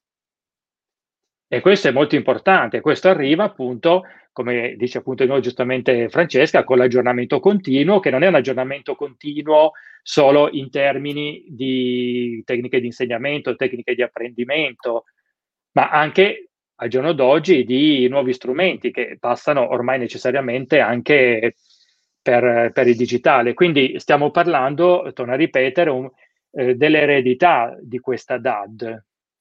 Ah, io di solito, mh, se posso permettermi, eh, mm-hmm. questa DAD no, è presentata come una cosa nuovissima. Allora io faccio vedere, eh, quando faccio formazione, uno spezzone di un film di Alberto Sordi, il cui titolo non me lo ricordo mai, ma che è la storia dove lui interpreta un immigrato italiano che è andato a vivere in Australia. A un ah, certo ah, sì, punto vuole la fidanzata, quindi fa spedire la lettera, eh? arriva la fidanzata che se non ricordo male è Claudia Cardinale, quindi insomma sì. una fidanzata di tutto rispetto, e da lì comincia questo viaggio dall'aeroporto verso questo paesino disperso, non si sa dove, e ne succedono di tutti i colori. Tra le varie cose, ad un certo momento il personaggio di Sordi eh, ha una crisi epilettica, quindi sì. sta male e quindi Claudia Cardinale dice qui dobbiamo fare qualcosa qua e là e qualcuno dice beh vabbè dai andiamo a chiamare il medico che non so quanti chilometri è e andiamo a farlo a scuola. E Claudia Cardinale dice a scuola perché andiamo a scuola? Allora, si vede la scena, loro che entrano in una scuola elementare probabilmente, fanno il corridoio, aprono la porta, si vede la classe fatta da 10-15 bambini, tutti molto attenti, si sente la maestra che parla, ma quando si entra al posto della cattedra c'è una radio. E la radio è lo strumento utilizzato dalla maestra che parla non so quanti chilometri di distanza e i bambini vengono anche interrogati, difatti interroga un bambino che prende anche una valutazione poco sufficiente, il bambino va alla lavagna, si segna la sua valutazione e, e poi insomma chiamano il dottore attraverso la radio. Quindi al di là della, eh, così, insomma, della, della, citazione cinematografica, ma forme di didattica a distanza noi ne abbiamo avute eh, tantissime, dalla sì, certo. Radio Elettra, dove tu per corrispondenza ti diplomavi tecnico, installatore o riparatore di televisori, eccetera, e per non parlare poi, per esempio, del consorzio Nettuno, che si ricorda, insomma, un consorzio sì. di università italiane che per anni ha permesso a tantissime persone di laurearsi seguendo le, le lezioni che avvenivano all'inizio eh, attraverso la televisione, no? c'erano trasmissioni notturne eh, Io stesso ho ripassato, ripassavo analisi matematica con loro. Eh, è bravissimo. Allora, dopo qualcuno ha cominciato a dire: Beh, insomma, a questo punto io metto il registratore, non è che devo stare sveglio tutta la notte, e quindi sì. registrarmi con le cassette. Adesso è tutto sul digitale. Ma eh, lo stesso Indire ha un'università che è compartecipata da Indire e Università di Firenze, che è la IUL, l'Italian University Line, che è un'università che permette appunto di laurearsi proprio in scienze della formazione e, e altri insomma, percorsi. Quindi certo. la DAD eh, in realtà a ben vedere, eh, oltre al maestro Manzi, la Dioletra e tutte insomma i MOC, eccetera, eh, bastava guardare bene, c'era anche prima, quindi eh, è, un'opportunità sì arricchimento, insomma, non esatto, non era, considerando... non era obbligatoria, ecco, diciamo, non era obbligatoria per no, tutti. Non era obbligatoria, però era, sì, probabilmente era, eh, certo, era un po' un altro contesto quello, anche sociale, culturale, storico, se vogliamo. Ad esempio, a me viene in mente appunto quella trasmissione di cui adesso non mi ricordo il nome, eh, della RAI, che ha insegnato agli italiani a scrivere, ad esempio. Non è mai troppo tardi. Eh, non è mai non troppo tardi, esatto, Bravo. Eh, che proprio insegnava questa e là, Ah, ecco, Maestro Manzi, sì, l'hai citato, infatti, sì, sì, l'hai nominato. Ad esempio, e quella, se vogliamo, non era una forma di didattica a distanza, tutto sommato.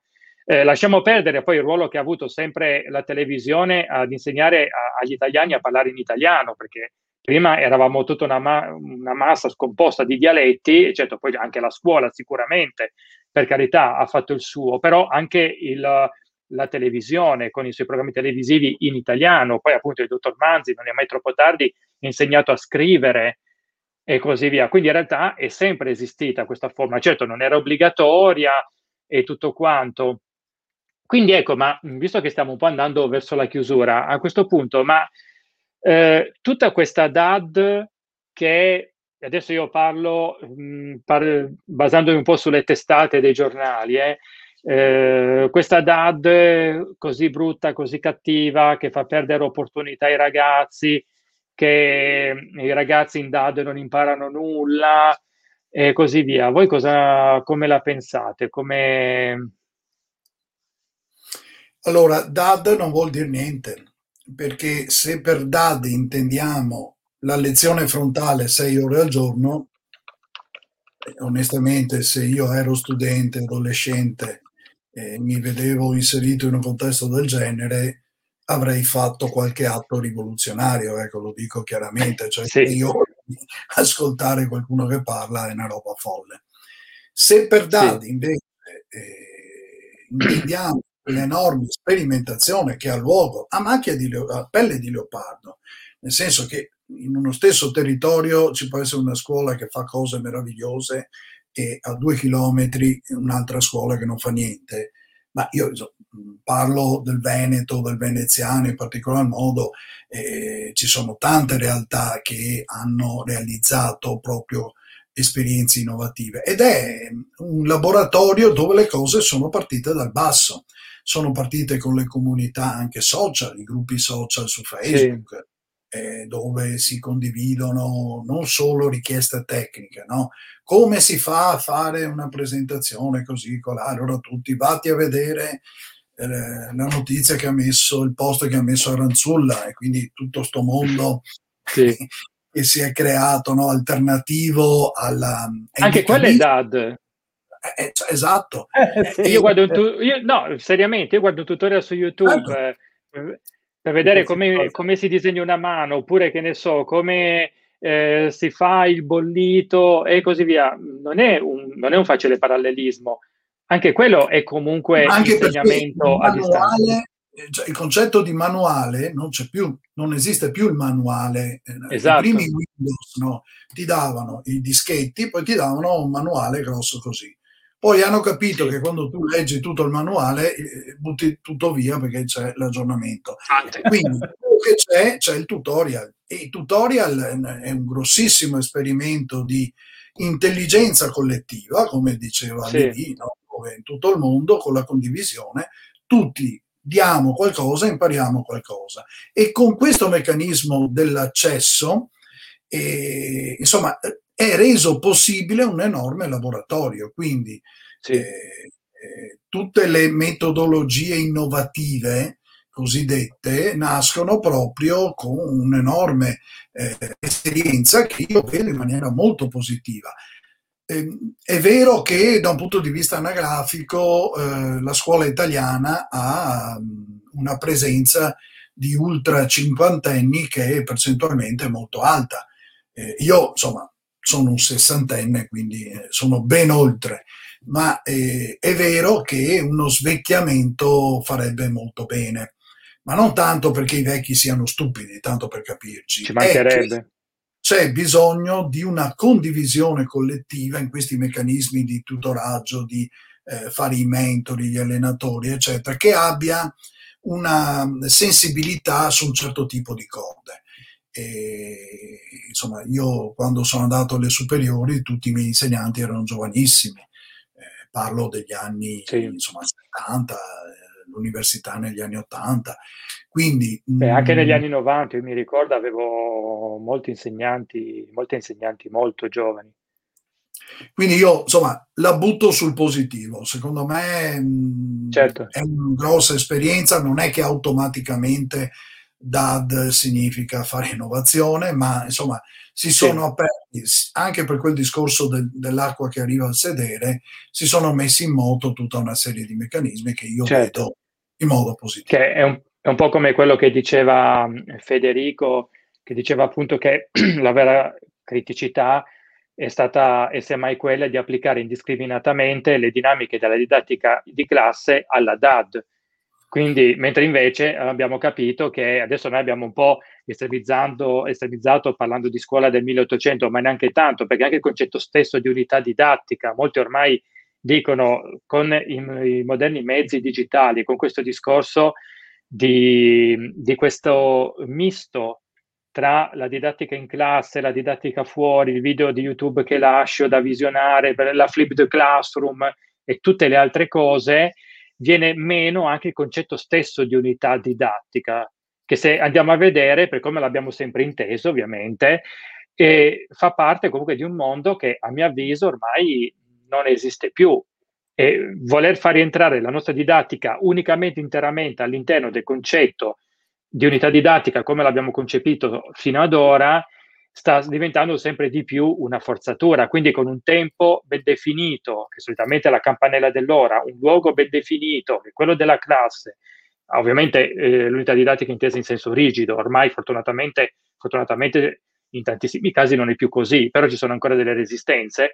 Ecco, mentre invece il discorso DAD, il discorso del digitale, proprio eh, per sua stessa natura, abbatte i muri, abbatte i confini di tempo, eh, di luogo, di spazio, di tutto quello che vogliamo, anche nella didattica, non solo nelle comunicazioni tra persone eh, e così via, ma anche nella didattica. Quindi ecco che come dicevate voi, la scuola non è più il, la cattedrale del sapere, è un luogo in cui i nostri ragazzi possono sicuramente compiere importantissime esperienze che non sono solo di conoscenza, ma anche sociali, anche di socializzazione, importanti esperienze di crescita anche proprio per se stessi, quindi anche personale, ma in realtà la scuola è sempre più all'interno di un eh, tessuto, di un territorio, che è una cosa che fortunatamente io vedo ormai già da un po' di anni che sta avvenendo sempre di più, quindi non solo tramite i progetti, però secondo me ecco, si può fare quel passo quel passo ulteriore, questo, questo sicuramente. Eh, questo anche per andare un po' con quello che ci dice Ricky, che dice, credo che le criticità e le opportunità della DAD vengano fuori ripensando alle tre implicazioni scolastiche, istruire, formare, educare.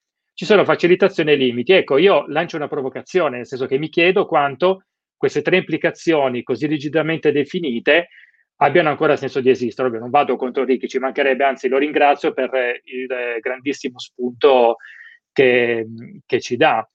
Perché se andiamo a vedere istruire, formare, educare, non so come, come la pensate. Ma mi, viene in mente, mi vengono in mente i contributi di Morin, più che una testa ben riempita ci vuole una testa ben fatta. Una testa ben fatta, sì. Ed è tutto là ormai. Anche perché, ripeto, eh, indipendentemente di quello, eh, insomma, da, da, quello che noi facciamo a scuola, fuori succede di tutto e di più. Eh, io ho quattro figli, eh, due, una che lavora all'estero, un'altra che si sta laureando con una laurea magistrale, poi ho uno alle superiori e un altro alle medie. Oh. Ne sto vedendo di tutti, sono anni tutto lo spettro. che ne vedo di tutti i colori. E, insomma, pur ritenendomi uno che su questi temi qualcosina mastica, ogni tanto ho i figli che mi dicono, ma insomma, non, non hai capito, non sei, non sei connesso, nel senso esistono proprio nuove forme di pensiero, di elaborazione sì. dell'informazione, ma anche delle relazioni. Eh, parliamo anche di questo, no? E anche dell'aspetto della gestione emotiva, dell'individualità, che ormai viaggiano in nuovi territori. Quindi noi possiamo star dentro a queste appunto implicazioni che sono rispettabilissime, ma servono per tranquillizzare più gli insegnanti che i ragazzi. I ragazzi ormai sono in altri contesti, e, insomma, dove fantascienza, eh, situation comedy, parlavamo prima delle trasmissioni no? eh, innovative, oppure eh, io ho il piccolo che segue quell'autore che canta stonato, adesso non mi ricordo il nome, il vulcano ha eruttato e lui è lì che eh, per lui studiare la, l'agenzia italiana eh, per la, lo sviluppo sostenibile, eh, YouTube, eh, magari va a catechismo, c'è il prete che gli spiega una roba e poi le relazioni a distanza con un'applicazione è un po' tutt'uno. E, ma questo è sempre successo. C'è un autore veneto sì. veloce, che si chiama Luigi Meneghello. È un autore vicentino che è nato a Malo Vicentino, eh, in età giovanile si è trasferito Regno Unito dove ha insegnato all'università lingua italiana. E lui ha scritto dei libri eh, su quel suo periodo di adolescente, di bambino, di giovane, eh, Amalo Vicentino, il libro è Libera Nos Amalo, dove spiega eh, questo mondo che, a cui era esposto. Allora, lui era esposto a... Um, sì, grazie, Domenico Bini quello che canta il vulcano, quindi mm. Questo autore okay. stato... Però, grazie Viola, benvenuta. Follower, ecco, grazie Viola, sei molto gentile.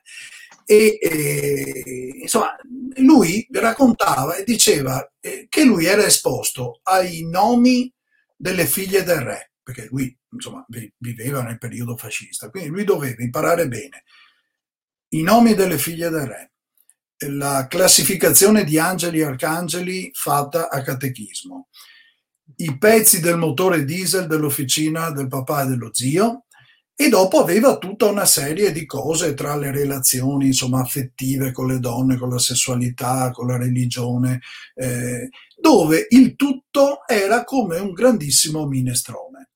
Ed è un aspetto che io ho, ho pensato appartenga proprio a, a, al Novecento più che in altri secoli e ai giorni nostri, dove cose che per secoli sono state lontane, lontanissime, sia per epistemologia, sia per collocazione, sia per riferimenti, adesso sono attraverso mezzi di comunicazione, localizzazioni, sono messe vicine e assieme e creano forme mentali di interpretazione di tipo nuovo.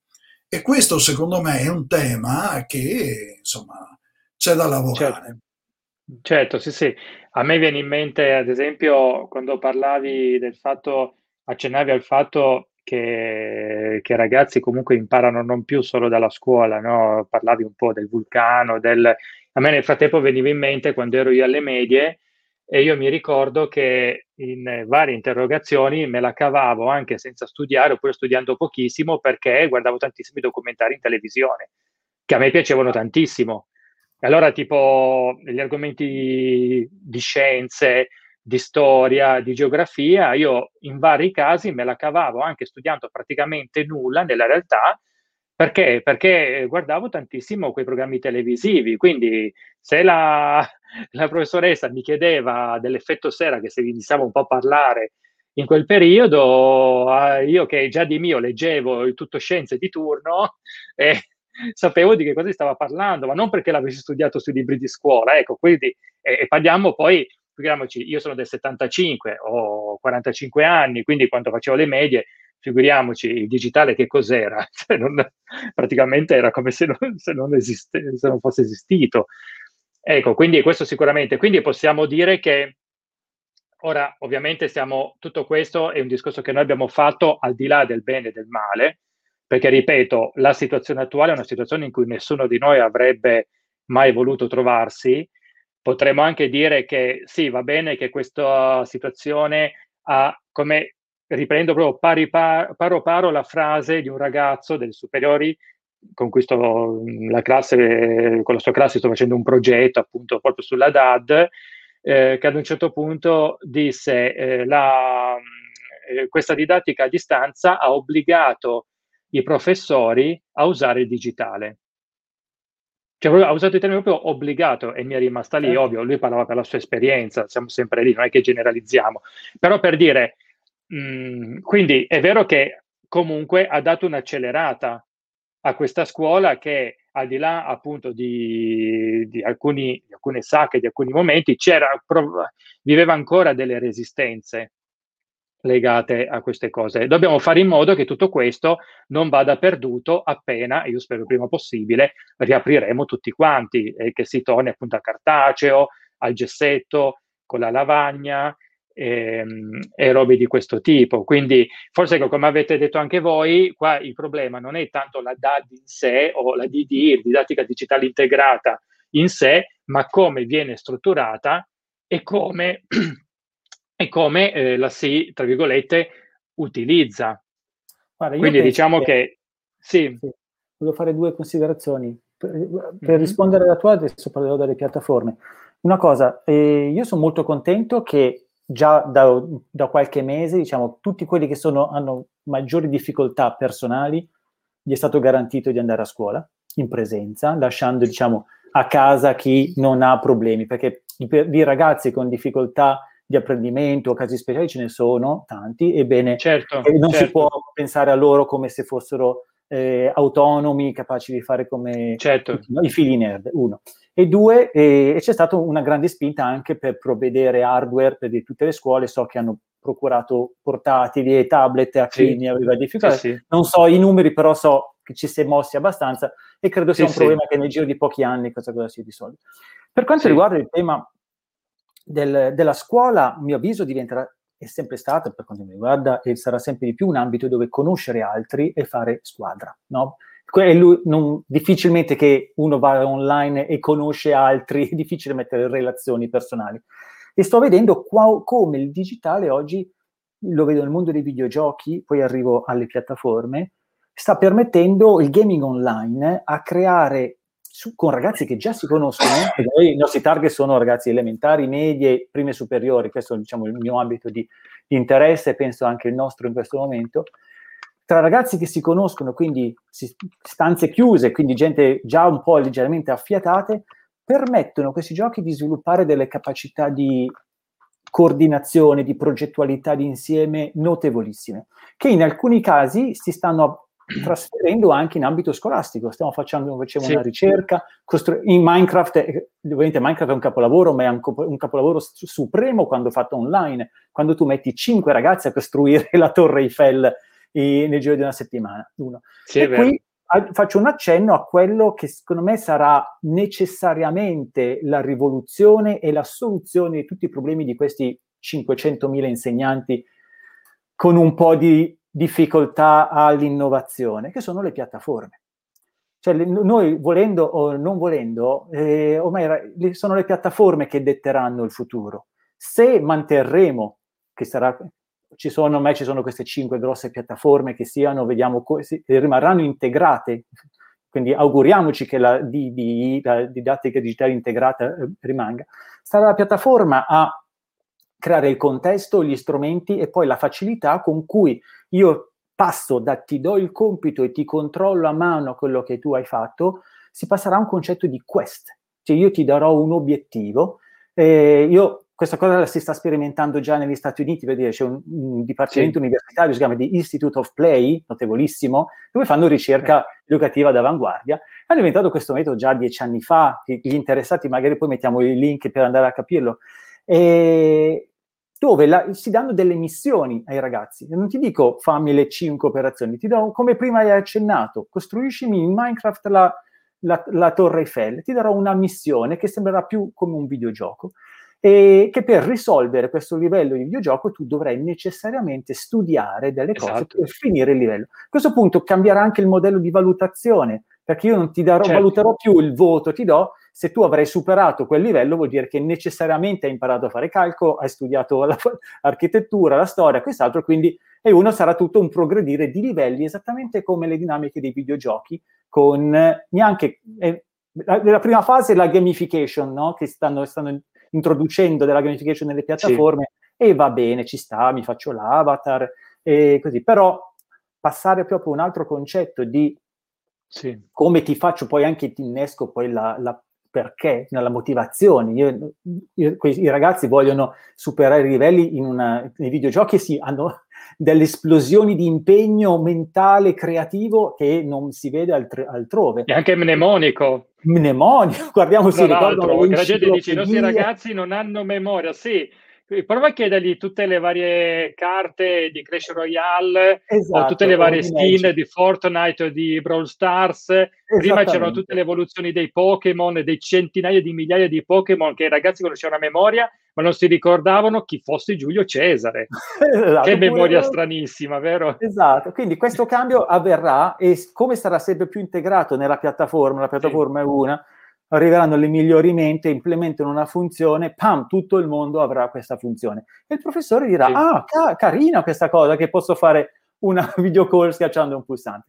L'ultima frontiera, come ha accennato prima Gianni, è il mondo della VR e della R, che sono le... Eh, l'intelligenza artificiale sono le tre tecnologie che io studio di lavoro, sviluppo. Ecco, scusa cose. Stefano, VR, spieghiamo solo, realtà VR virtuale, reality, AR, virtuale, AR, AR realtà Vai. aumentata, e AI, okay. intelligenza artificiale. Sono le tre, diciamo, esatto. nuove tecnologie che stanno cambiando il mondo a tutti i livelli. Sì. Si è visto, come, per dire, in tante classi negli Stati Uniti, hanno, tu entri in classe, c'è la classe con 30 visori di realtà virtuale, dove ogni tanto vanno in laboratorio, anziché fare le esperienze, fanno 5 minuti no, di eh, immersione in un esperimento in realtà virtuale, magari per vediamo come è fatto il cuore, ora facciamo un esperimento di fisica, no? Ed è molto efficace perché un'esperienza attiva, interattiva del, del ragazzo con questa cosa, la, una sì. se la ricorda, capisce e se la ricorda in 5 minuti senza dover leggere tre, tre sì. tomi. No, di, queste cose sono sì, molto riproducibili nel momento in cui già oggi, per dire, già i ragazzi hanno uno smartphone, hanno i tablet, il digitale sta arrivando, quindi si tratta soltanto di sapere quali sono queste app, perché poi tra l'altro sono, la maggior parte sono accessibili nel mondo dell'open, del, dei contenuti didattici open, sì. e, e, integrati, diciamo, ci sarà soltanto bisogno della volontà dei professori di dire, ok ragazzi, come ora guardiamo il video di Barbero che ci spiega, da, ci spiega Dante, adesso facciamo questi 5 minuti di eh, viaggio nel sistema solare. Ecco. Quindi queste tecnologie saranno sì. sempre più integrate nelle piattaforme e, e quindi si darà. In questo, diciamo, supporta il mio grande ottimismo, io sono molto ottimista, certo. e, su, da questo punto di vista se, e non credo che si tornerà indietro, credo che nessuno voglia tornare no, indietro. No, infatti, anch'io sono molto ottimista perché eh, oramai tutte queste cose sono diventate un bisogno, una necessità, non sono più un optional. Perché, perché appunto ormai, sì esatto, mi dicevi tu, non... È, non si tornerà indietro proprio per questo motivo. Sì, sì, questo sicuramente. Ok, allora, eh, wow, un'ora e mezza. Un'ora eh, niente male. Beh, cavoli, per me io posso continuare, tanto lo posso dire domani mi alzo tardi perché in realtà mi alzerò molto presto, però anch'io, anch'io bast- eh, non ho bisogno di tante ore di sonno per reggere il giorno dopo. Eh, diciamo che ovviamente abbiamo, in realtà abbiamo appena scalfito la superficie di un tema che potrebbe essere molto, molto più, più profondo, ovviamente. Ecco, infatti eh, nella chat, sì, nella chat nei, nei, nei, commenti, soprattutto vedo qua di Facebook, ad esempio si parla anche dei genitori, dei, perché noi adesso abbiamo parlato tanto degli insegnanti, ma parlando di DAD, parlando di digitale integrata, diventa poi necessario che anche i genitori facciano la loro parte. Fortunatamente anche qui, di nuovo, senza generalizzare e così via, perché comunque soprattutto una, quella fascia di età in cui ovviamente i ragazzini, anzi i bambini, devono essere seguiti, devono essere seguiti poi anche a casa di conseguenza, perché altrimenti viene a mancare un pezzo, un pezzo importante. Magari potrebbe essere una, un argomento per un prossimo Digital Caffè molto, molto sicuramente, così come tanti altri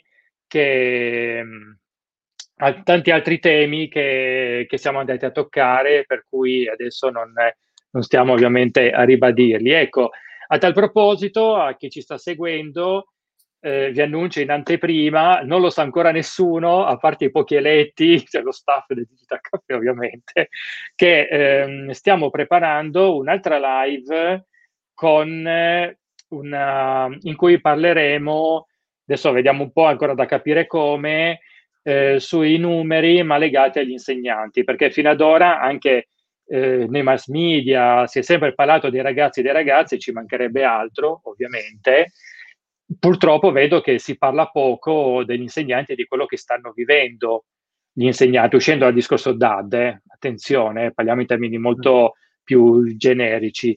Ci stiamo attrezzando con il, di sicuro con il collega, eh, anche carissimo amico Roberto Pozzetti, e con gli altri amici che nel frattempo probabilmente si uniranno per questa live. Non vi possiamo indicare ancora di preciso quando e come, per cui rimanete sintonizzati, andate sul nostro portale www.psicologiaetecnologia.it eh, dove trovate tutti gli altri approfondi- approfondimenti passati con la registrazione di questa live, appunto. Eh, poi da lì poi potete trovare tutto il resto e poi il canale Telegram eh, attraverso il quale potrete ricevere tutti gli aggiornamenti e quindi anche quando avremo questa, questa nuova live eh, dedicata appunto agli insegnanti. Il canale Telegram ve lo indico poi in uh, descrizione, così verrete poi aggiornati. Perfetto, mi rendo conto, carissimi Gianni e Stefano, di avervi dovuto interrompere in vari punti, in varie...